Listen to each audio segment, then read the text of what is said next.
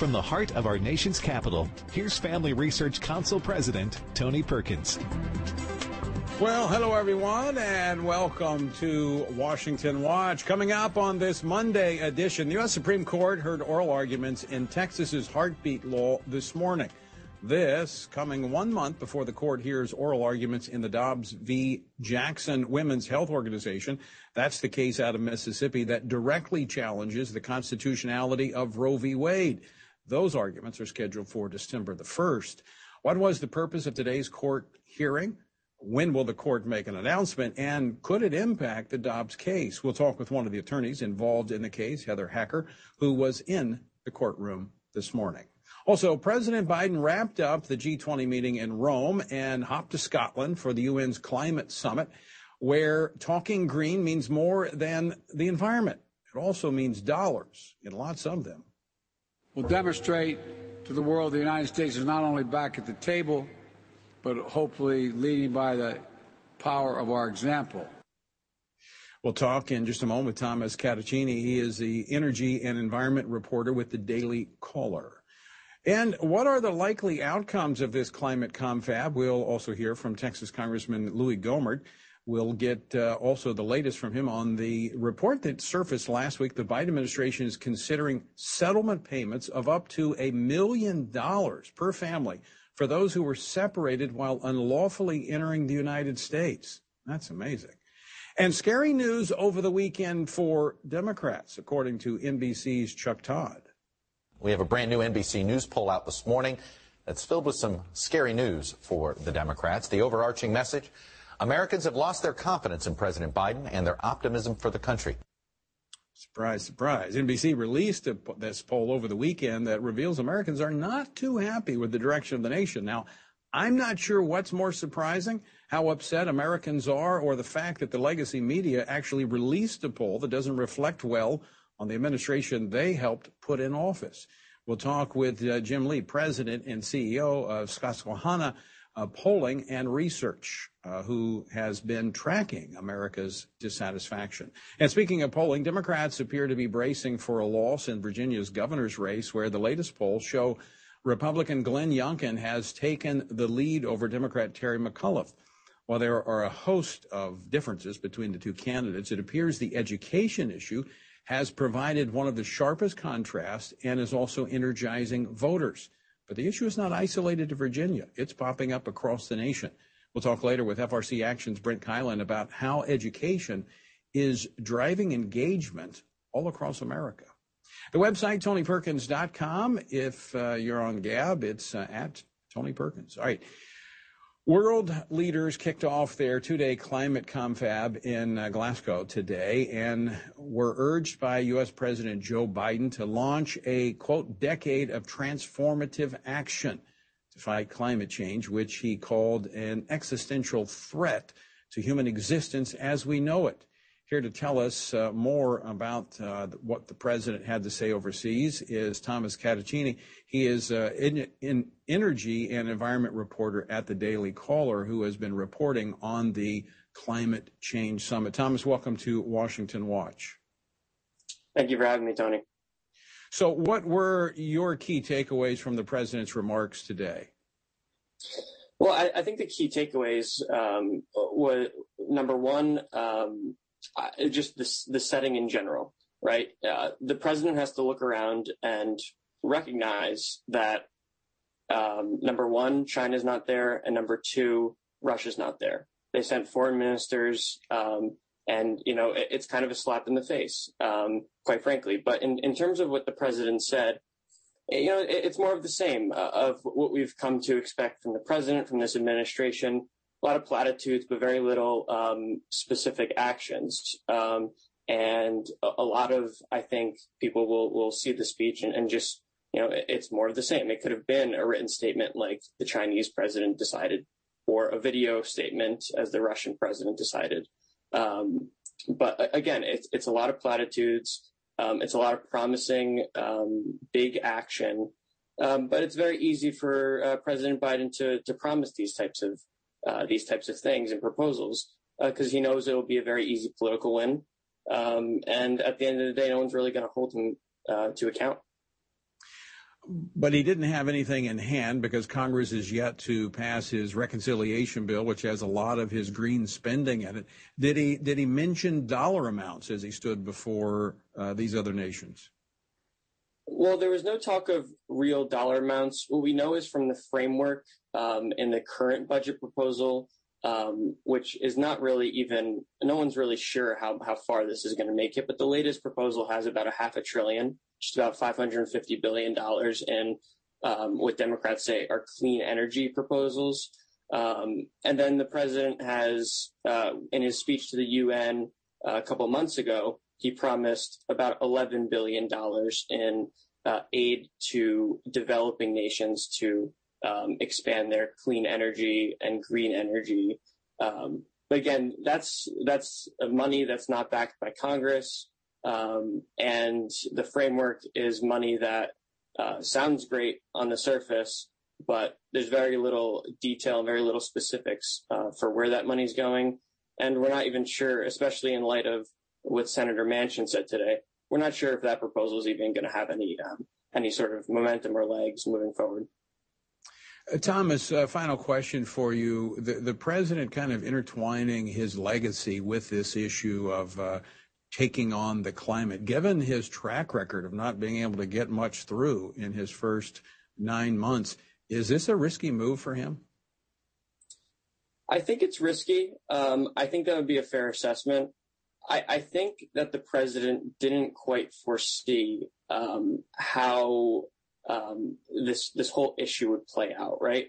Um, in Europe, in Asia, and even now, we're starting to see in the U.S. Um, what has been called an energy crisis by the administration themselves. Um, we see rising gas prices, rising coal prices um, in China, uh, rising oil prices around the world. So leaders at this summit are trying to balance now these lofty um, you know, ambitions in terms of emissions reductions and energy policies with the needs of their own citizens. So um, often you'll see, um, you know, a lot of promises in terms of clean energy, but then when you actually look at the actions of a lot of leaders, especially in Europe now, they're actually turning to uh, fossil fuels because they know that's what's needed to keep energy prices down. And in China, you know, this conversation just cannot be be had without focusing on China. They right. Emit more than any other country in the world, um, and most of their energy is produced through coal, which is the dirtiest type of energy. Um, and so the fact that the president of China is not even at this conference kind of says it all, in my opinion. I mean, in, in many ways, Thomas, is this not like us tying our hand behind our back in a competition in the global economy? It really is. Um, and it's going to ultimately hurt a lot of Americans, um, and it's going to ultimately hurt a lot of uh, jobs in this country. Um, we're basically outsourcing all of those energy jobs that were created um, over the last 10 years or so, and we're outsourcing them to uh, to Russia and to the Middle East. Um, and, and that absolutely cannot be overlooked.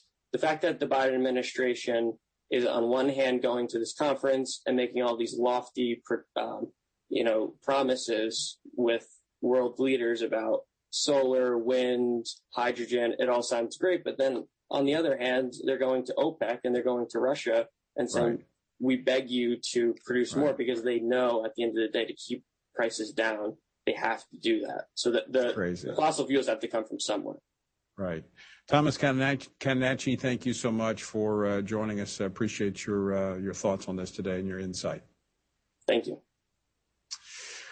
All right. I mean, it, it doesn't take much. All you have to do is fill up at the pump, and you realize that this uh, the policy of this administration is not working. I mean, gas prices have more than doubled and as uh, as Thomas said, uh, the administration going to OPEC trying to get them to uh, to pump more oil when we had what we needed right here for the first time uh, in decades. America was not only energy independent, but we were exporting energy. Now we're back to having to go overseas to some of those who don't have our best interest at heart with handout, asking for help to get the oil we need to keep our economy moving. Doesn't make any sense at all. Well, the uh, on top of this, the Wall Street Journal reported late last week that the Biden administration is considering paying out hundreds of thousands of dollars to migrant families who were separated at the southern border during the Trump administration. Though the amount paid to each family reportedly would depend upon the circumstances of their separation. With more than 940 claims and multiple lawsuits filed, this could reach, uh, I mean, this could end up being billions of dollars in total. Joining me now to talk about this is Congressman Louie Gohmert. He's a member of the House Judiciary Committee. He represents the first district of the Lone Star State. Congressman Louie Gohmert, welcome back to the program. Always good to be with you. Thanks, Tony. I just, I have heard from so many people this weekend as I've been in different places. This is the first topic of conversation. We're talking about giving roughly $450,000 to those who were separated at the border who came across the border illegally. Yeah, that's that's what the Biden administration is talking about. And uh, put that in a little bit of perspective. Of course, uh, when our military members are killed in combat, their family is given $400,000 in insurance, and Congress upped it to get it to that amount. Uh, so this will be giving people that broke our laws, came into the country illegally, were separated from the children. And if you go back, some of those children that came in were not with parents, they were with sex traffickers. And it was very important that we make sure that they were with a parent. And so these are, are things that should be checked. And then another part, I was just looking at the uh, average income for last year. Social Security Administration says last year, the latest we have figures for, the average uh, income was $53,000. If you say that they paid 20% of that 53,000, which is actually a little high, uh, in income tax for federal income tax, it would take 42 and a half years of that wage earner paying all of their federal tax to just pay for the $450,000 to one person. And I'm hearing from an awful lot of people, Tony, that don't want all of their taxes going to pay for one person that broke our immigration laws and had that happen for 42 and a half years. It is ridiculous. It's outrageous. And it is not something that we ought to be agreeing to. That's just ridiculous. Um, we're up against a break, Congressman Gohmert. Uh, final question for you: Can Congress stop this? Don't doesn't it, doesn't Congress have the purse strings? We do have the purse strings, but the president has uh, a lot of money that he can play with and do things that Congress would not approve of. But uh, if we were doing the right thing by the country, we would step in and stop this man before he does anything more stupid to hurt the country. And by the way, you were talking the G20 uh, summit. The first statement he made was how sorry he was that he was 20 minutes late because uh, the elevators were such a problem. That's our top executive. Louie Gohmert, always great to talk with you. We're going to track this, and as we find more information about what the administration is actually proposing, we'll have you uh, back on to talk with us about it. Folks, don't go away. We're going to go to the Supreme Court next after this. With tech censorship on the rise, we've increasingly seen the cancellation of conservatives and Christians. At Family Research Council, we want to be proactive about making sure big tech doesn't completely silence us. We want to stay connected with you, and so we've created a tech subscription platform. That way, if we are canceled, you can still find updates on faith, family, and freedom. You can get FRC's content straight to your phone by signing up for our text alerts. Just text STAND to 67742. Again, text STAND to 67742, and FRC will send you special alerts on the issues of the day. By subscribing, you'll also be one of the first to know about our upcoming events and programs. All of this info is yours with just a simple text. We want you to always have access to the content that will help you stand for what's right and keep you connected with like-minded community. Just text STAND to 67742 and be the most informed person you know. Join us for FRC and FRC Action's inaugural Pray Vote Stand Summit. In light of the growing opposition our culture has expressed against biblical principles and the truth of God's Word, we've launched Pray Vote Stand Summit to equip and encourage Christians to respond to this opposition from a biblical worldview. We will address issues such as protecting the unborn, the importance of the nuclear family, domestic and international religious liberty, developments in our nation's education system, and more. We see the need for the restoration of a biblical foundation in our nation and the necessity to equip Christians to effectively engage the culture and understand current events through a biblical lens. Join us at Cornerstone Chapel in Leesburg, Virginia from October 6th through the 8th for the Pray Vote Stand Summit. Register online at prayvotestand.org slash summit or by calling 877-372-2808. More than ever before, Christians need to be grounded in the truth of God's Word and be prepared to articulate them in a winsome manner. That is why Family Research Council has launched the Center for Biblical Worldview. By applying the Bible and the historical teachings of the church to a wide range of relevant issues, including voting, religious liberty, abortion, marriage, and sexuality, the experts at the center have provided resources to help Christians live by a biblical worldview to understand why Scripture must be authoritative and to equip believers to advance and defend the faith in the workplace, in schools, in their communities, and in the public square. Access free resources like the Biblical Worldview series at frc.org/worldview. To get highlights of the latest work of the Worldview Fellows, including their latest blogs, op-eds, interviews, and publications, sign up at frc.org/subscriptions.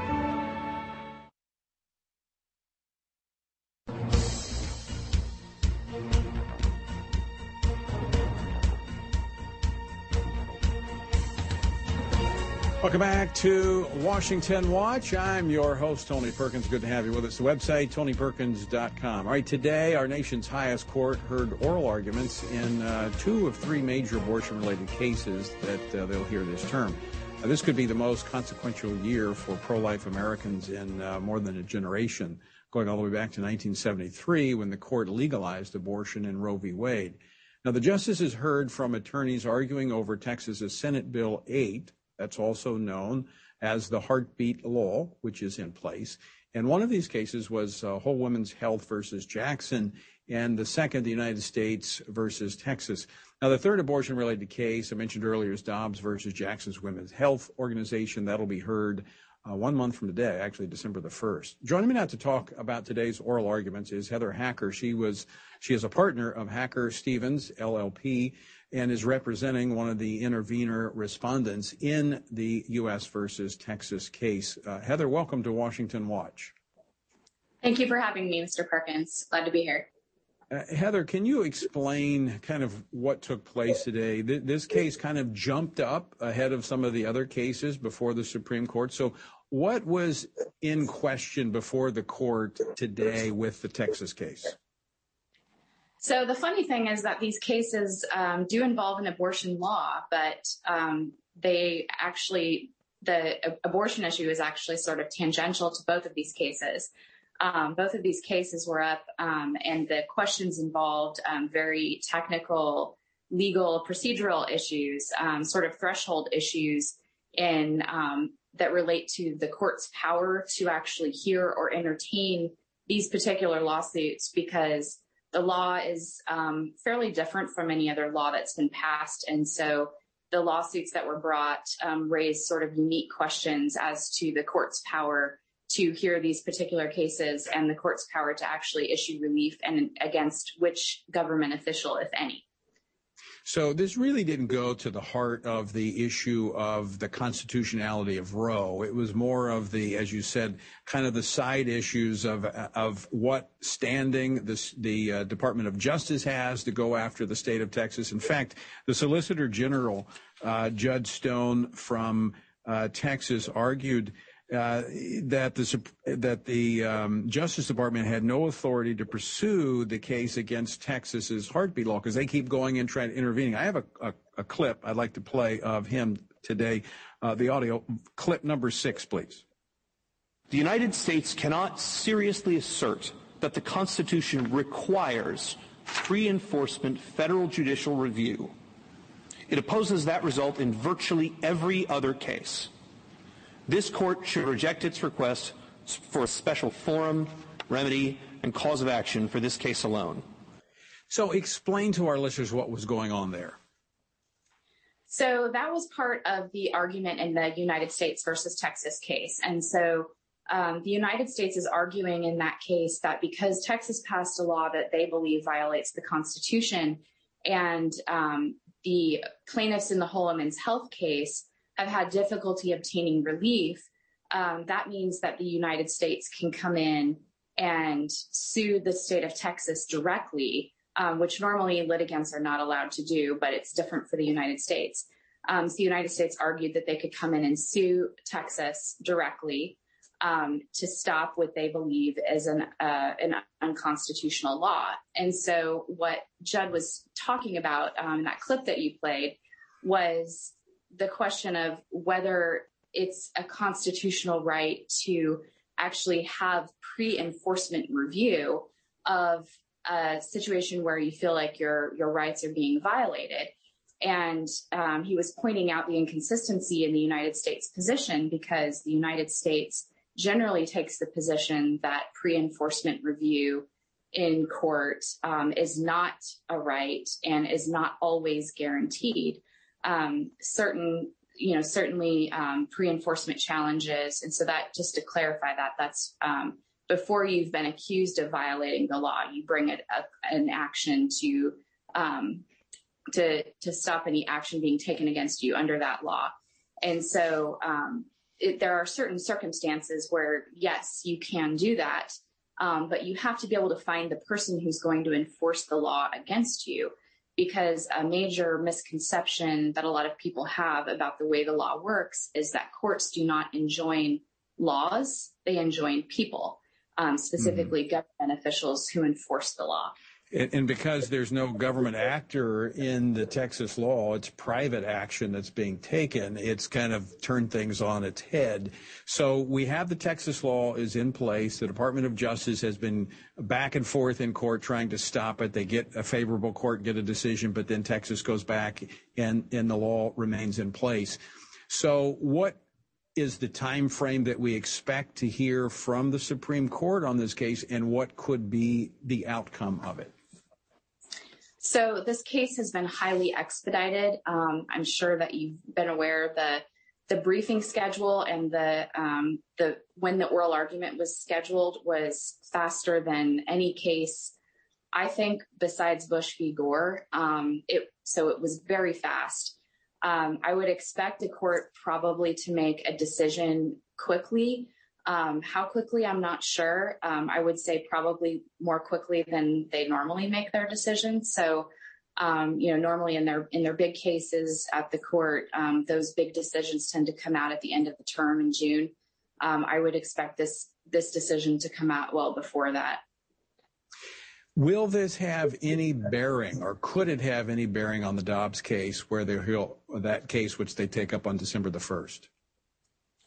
So I don't expect this case to have any impact on Dobbs, but Dobbs could have an impact on this case, and that's because you know once we once the courts um, wade through all of the novel procedural issues at play in the Whole Woman's Health case and the United States case, um, then the courts would reach the question of whether this law is constitutional on its merits. And that, of course, depends on whether or not, um, you know, it, will certainly be influenced by whether the court changes the abortion standard in the Dobbs case. So um, you know, it'll be interesting to see whether they rule on these cases before they rule on the Dobbs case, or whether they'll wait. My guess is they'll probably rule on these cases first, um, at least in this procedural posture.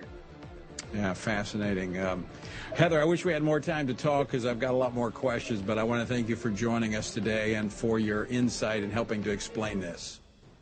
Thank you for having me. All right, Heather Hacker was in the courtroom uh, today. All right, coming up next, um, how many Americans believe the country is on the wrong track? Well, number's pretty high. We're going to talk about it next. Don't go away.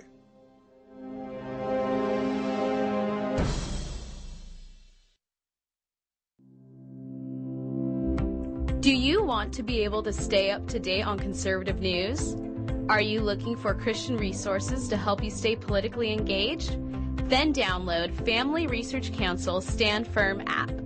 With all of our content available at your fingertips, you will conveniently be able to stay up to date throughout your busy day. The Stand Firm app will give you access to a variety of resources, such as our most recent episodes of Washington Watch with Tony Perkins, tweets and other social media posts, and our latest blogs, updates, and publications. Additionally, you will have the opportunity to take action and make your voice heard by contacting your elected officials on the issues that most concern you. Visit the App Store on your smartphone or mobile device and search Stand Firm to download Family Research Council's official Stand Firm app. Have you ever tried to read the Bible daily, but struggled to get in a groove? It can be hard, especially if you don't know where to start, or how to understand and apply what you've read. Or maybe it's just that doing it alone has made it too easy to give up. Well, let me encourage you. You don't have to do this daily discipline alone. You can join Family Research Council's Stand on the Word two-year Bible reading plan. God's Word is necessary in our lives, so much so that Christ said we are to live on every word that comes from the mouth of God. He calls it our daily bread because we need it daily to sustain us and nourish us spiritually, just like food does physically. That is why we want to read the Bible daily, and we'd love for you to join us so we can stay grounded in God's truth and grow closer to God together. Our hope is that this plan will help you be transformed by God's Word by reading and hearing it daily. Sign up to get the daily passages and questions today by visiting frc.org/bible. That's frc.org/bible.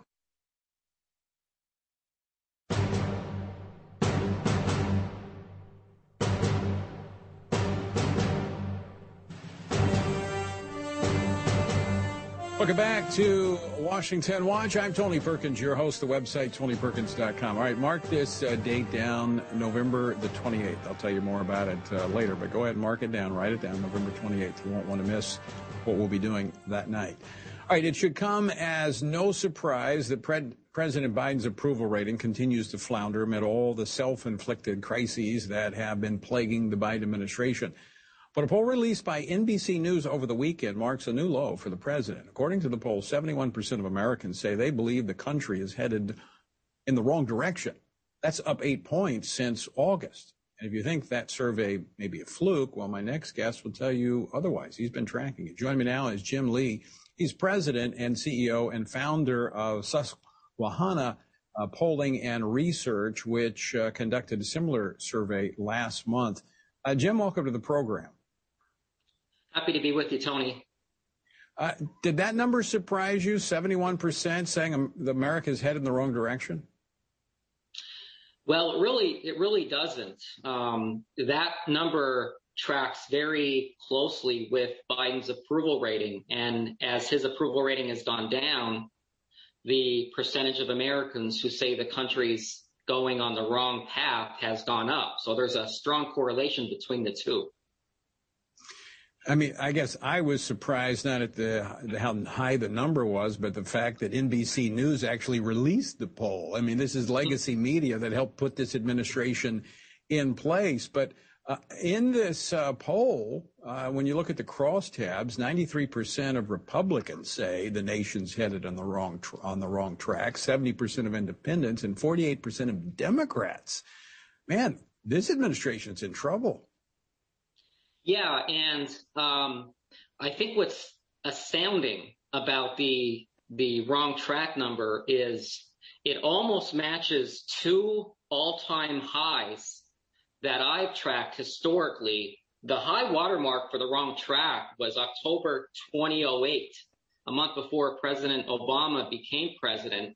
And what was significant about that year is we had just experienced a major collapse of the financial industry in right. September, a month before that poll came out when the market dropped by 777 points. So the numbers that we see in the current polling are getting exceedingly high and dangerously close to the all-time high wrong track, which is not good news for this incumbent president. Any way you cut it, he is not in a good place right now. We see a lot of factors converging around that high wrong track right now. dissatisfaction with the job he's doing internationally, concern about rising gas prices and inflation, handling of the pullout from Afghanistan. All these factors are contributing to a president that now has an approval rating nationwide, Tony, of 43%. That puts him on track to be basically where Truman was after his first term in office at 45%. So when you look at these over time, Jim, when you look at Americans saying we're on the wrong track, how intertwined is that with the economy?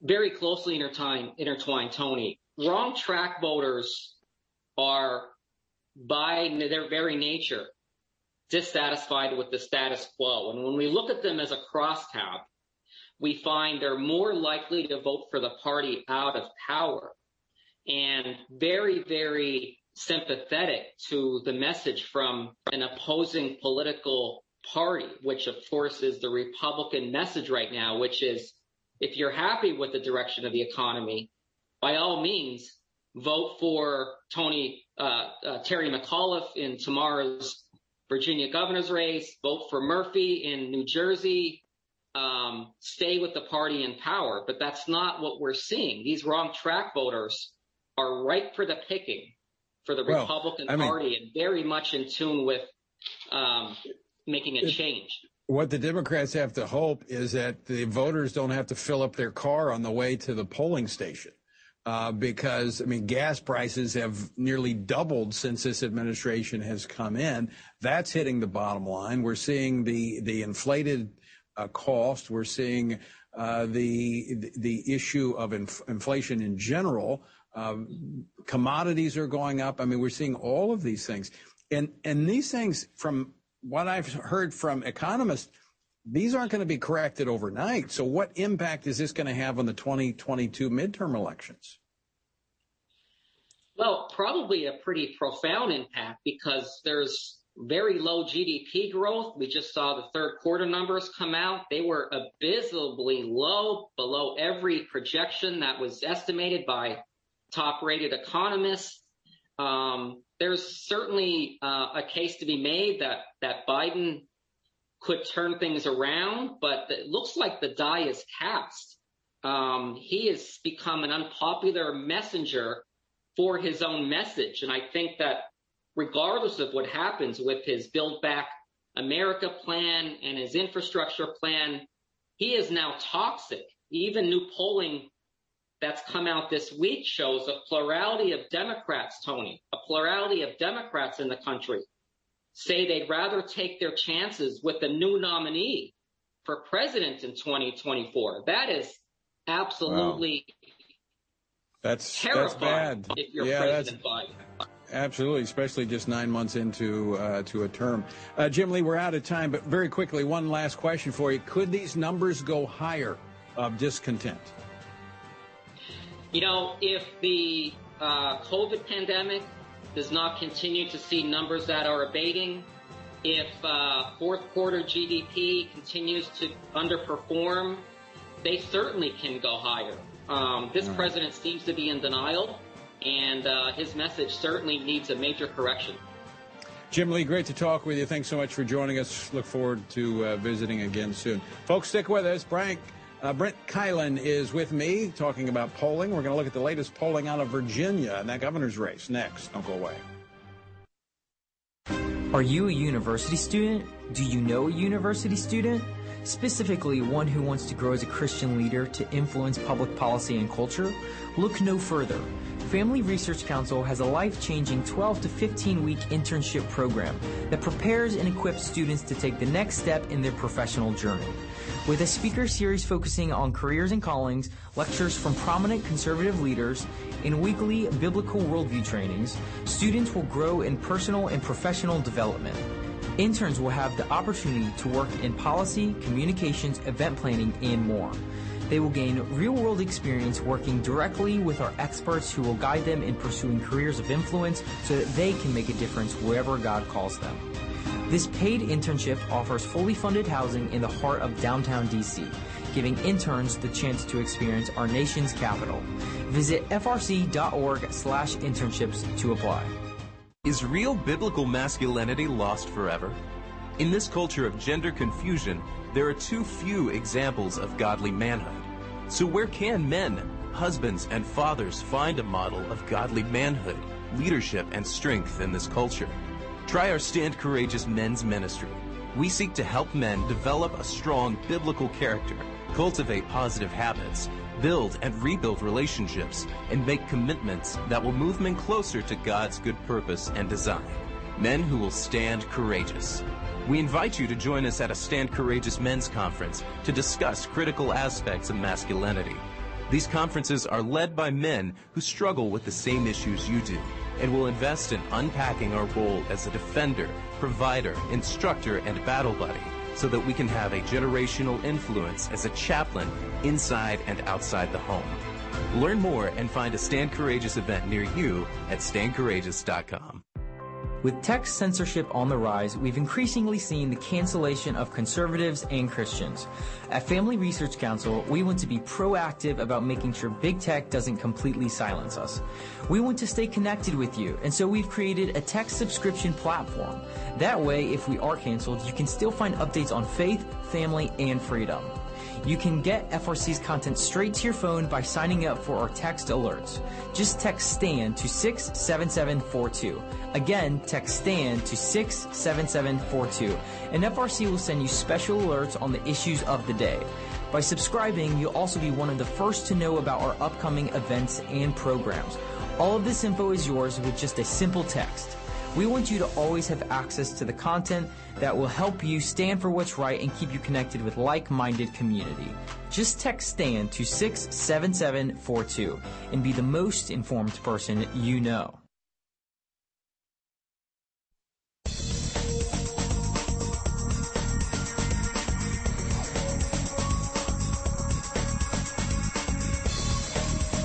Welcome back to Washington Watch. I'm Tony Perkins. The website, tonyperkins.com. All right, I, I told you to write down this date, November the 28th. That's a Sunday. Sunday night, 7 p.m., November the 28th, Praying Together for Life. We're going to have a nationwide event, and you can participate in it. I'm going to have more details in the days ahead, but go ahead and write this down. 7 p.m. Central Time. It's going to be coming to you live from Jackson, Mississippi. We're going to be at a church in Jackson, Mississippi, which is the epicenter of this Dobbs case. And uh, as I said, I'll have more information about the uh, various participants. It'll be a 90 minute program. You will not want to miss it. It is a prayer night. It is from coast to coast, border to border, praying together for life. Again, that's November the 28th. I'll have more information for you, but go ahead and write down that date, mark it on your calendars. You'll want to be a part of it. Tomorrow night, the political world will have its eyes on the state of Virginia, where off year gubernatorial elections have often been a pretty good barometer for the midterm elections. Republican candidate Glenn Youngkin has continued to gain in the polls in the last couple of weeks, now overtaking Democrat Terry McAuliffe, who's becoming desperate. Uh, the latest polls have uh, Glenn Youngkin ahead by two points. It's not just the support, but the intensity of the support that is making the biggest difference. And guess what issue is driving it? If you said education and the indoctrination that is going on in America's classrooms, you would be correct. But despite the evidence that would suggest that McAuliffe and the Democrats are out of step with the public, he's doubling down. McAuliffe is claiming that the outrage over radical curricula and the indoctrination in schools is, well, borrowing a line from uh, former President Obama, manufactured. Listen to this. They're using children as political pawns. I was in Hampton yeah. last night. I met a school board member. Said our school boards were fine. The, as soon as Glenn Youngkin got nominated, all of a sudden these people started showing up, creating such a ruckus. so Glenn Youngkin has parents all across America showing up, creating a ruckus. Right. Well, joining me now to talk about the Virginia gubernatorial election and how edu- the education issue has been uh, shaping this race is Brent Keilen. He's the vice president of FRC Action. Brent, welcome back. Thank you, Tony. Good to be with you. So, uh, Glenn Youngkin has uh, stirred up all these parents, and everything was fine in public education until he started to run for governor. Now he has parents showing up creating a ruckus at school board meetings. Yeah, Tony, those those um, comments are just very concerning. It really ignores some very valid concerns of the parents. Um, another clip uh, of Terry McAuliffe from last week. He was asked by a major news outlet if you do win this race for governor how would you work with those parents that do have concerns over what is being taught? And uh, he did not answer that question. He immediately pivoted to um, a clip very similar to uh, to what we just saw, saying um, this is phony, this is manufactured, and then he said this is uh, kind of uh, similar to what we've seen in previous elections and the uh, the MS-13 gang issue, which is kind right. of a bizarre uh, comparison, and did not answer the question. And um, so it's it's quite something. Um, parents are very concerned about this issue, Tony. And as you said, it's become a top issue. They have a lot of reasons to be very concerned about the education issue in Virginia you know, I find it interesting because we've, you know, I've, I've, had conversations with uh, Glenn Youngkin, and I think he's doing a good job. I, I, think he tapped into the angst over public education, although he was already talking about it in his platform from a standpoint of parental choice, because I think uh, in the entire state of Virginia, I think they have maybe nine charter schools, and he's saying he wants to expand that number. That number, I could be off by one or two, but it's a very, very small number. And, and, and that was really the degree until really what blew up in Loudoun County was the this uh, sexual assault by a biological boy wearing a skirt in the girl's bathroom, and then the school board covering it up. Now, the parents had been on this for several months now, uh, but all of this has just come to light in the last couple of weeks. And during this time is when Glenn Youngkin's numbers have gone up because I think you're right. This issue is, uh, and I guess you can tell us from the polling data, where does this issue? We were just talking about with Jim Lee about the Americans who see the country on the wrong track and the economy being so intertwined with that perspective. But it's not the economic issues that are driving voter participation and angst in Virginia. It's the education issue. Tony, that's exactly right. We have some recent numbers, uh, even from just the last couple days, that are saying exactly what you're saying. And we have two trends here. We have, as you've discussed, the Glenn Youngkin surge. If you look even just a couple months ago, Youngkin was consistently down by about six points in the polls. That gap has consistently closed. Now we have uh, a number of polls uh, in recent days having him up. One poll had as much him up by as as many as eight points. Most of the other ones say he's up by one or two, but just uh, an incredible surge on his part. And at that same exact time, we've had a surge on the education issue as well.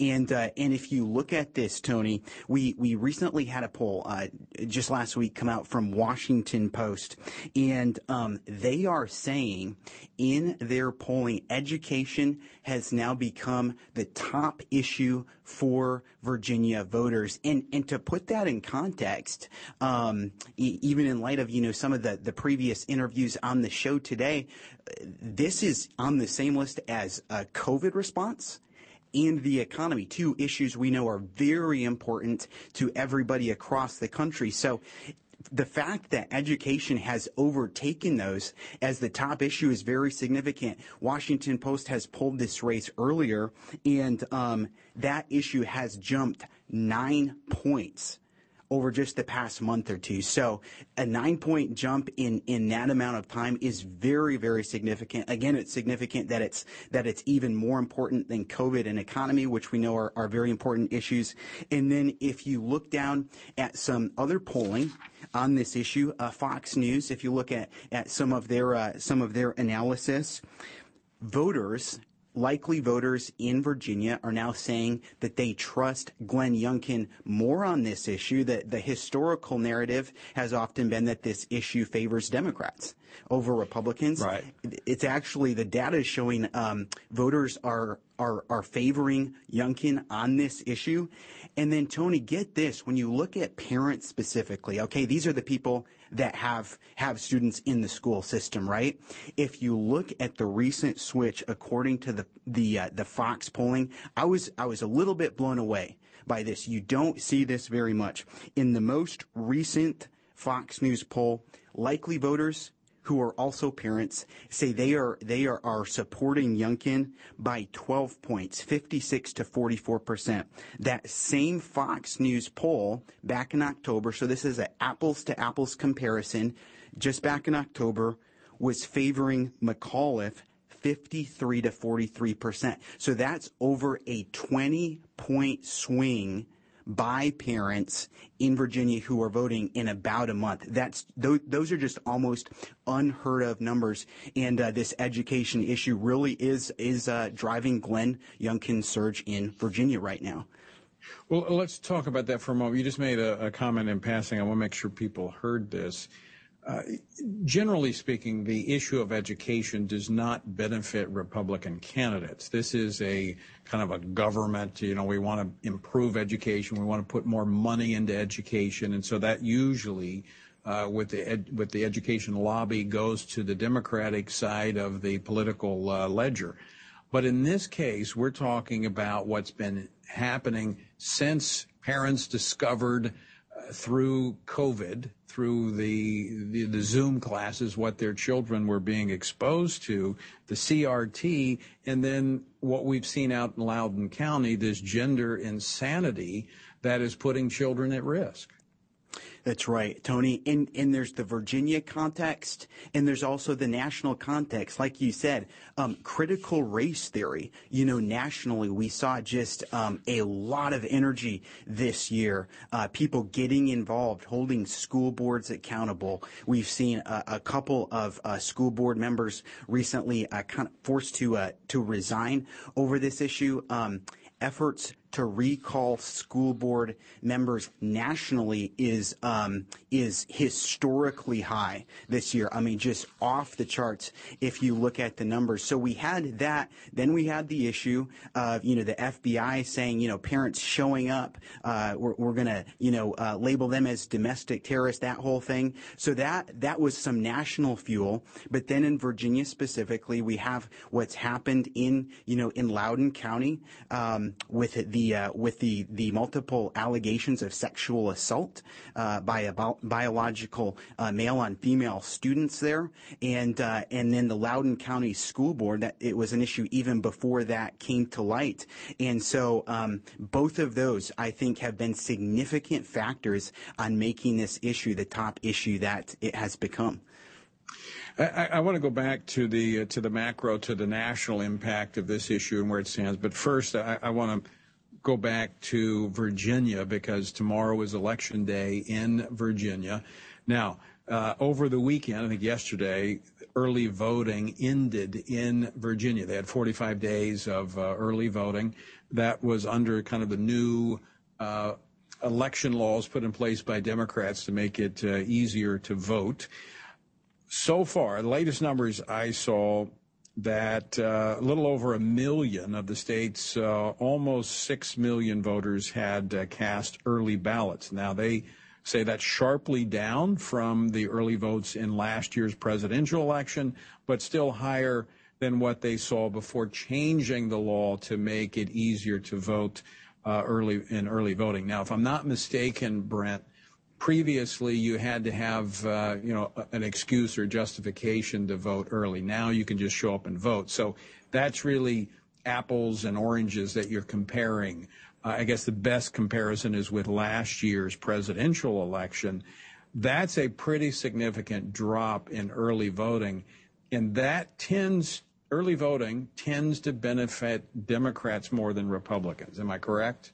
You're absolutely correct, Tony. Um, you're right. We've we've seen over a million uh, people vote early in in Virginia, and uh, yeah, it's way up over 2017, the last governor's uh, race. But as you point out, the laws have changed significantly since then. But yeah, it's down over 60 percent from last year, which is which is significant. Now we wouldn't expect it to be as high as last year, you know, given it was a, a presidential election. I don't think anybody was anticipating it being down over 60%. Now, if you look at the data, the drill down, some of the analytics, some some uh, some groups have put together on uh, early voting, some of the trends are are very interesting. Now, it is it has been dominated uh, by people who um, who uh, affiliate with the Democrat Party. Actually, 53% uh, of those who have early voted um, are, are are affiliated with Democrats. That's not really surprising,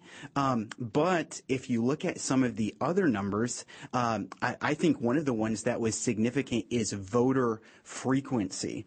Um, 84% of the people who have voted already are, are, are frequent voters or, or fairly frequent voters. What that means is the majority of people who have voted are people that typically vote anyway. And so uh, uh, election day voting almost always favors um, Republicans. Uh, Trump won the election day voting in Virginia by about 25 percent. So if you look at the the fact that most of these voters are already frequent voters, a lot of people think that's actually a, a, favorable sign towards Republicans because it means that that the Democrat voters who are likely to show up, most of them have already done so. Obviously, it's all going to come down to who actually shows up right. tomorrow and what, what we're seeing in the polling, and of course the polling is one thing. It's what's happened, what happens at the ballot box that really matters. So, folks, I want to encourage you. We've got listeners in Virginia. If you've not voted, go and vote.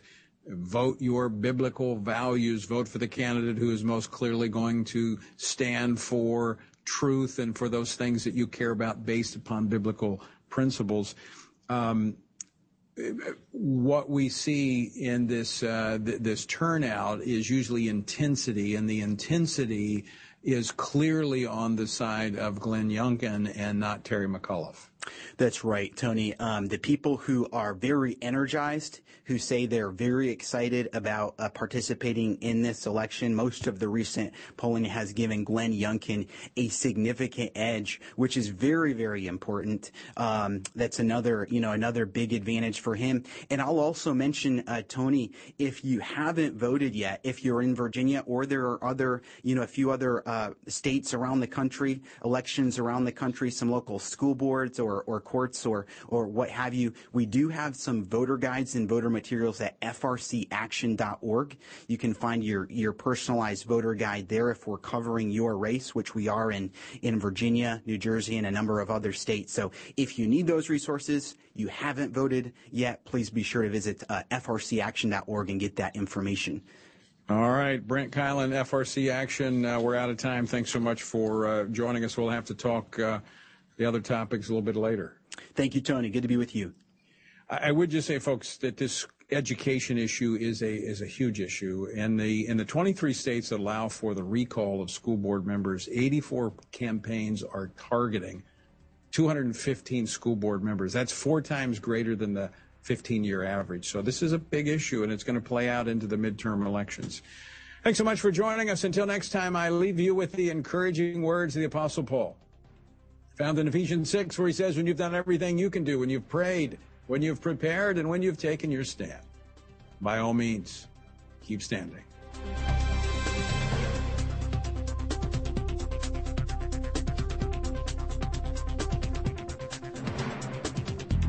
Washington Watch with Tony Perkins is brought to you by Family Research Council and is entirely listener supported. Portions of the show discussing candidates are brought to you by Family Research Council Action for more information on anything you've heard today, or to find out how you can partner with us in our ongoing efforts to promote faith, family, and freedom, visit TonyPerkins.com. Also, to leave a comment about Washington Watch, call our watch line at 1 866 372 7234.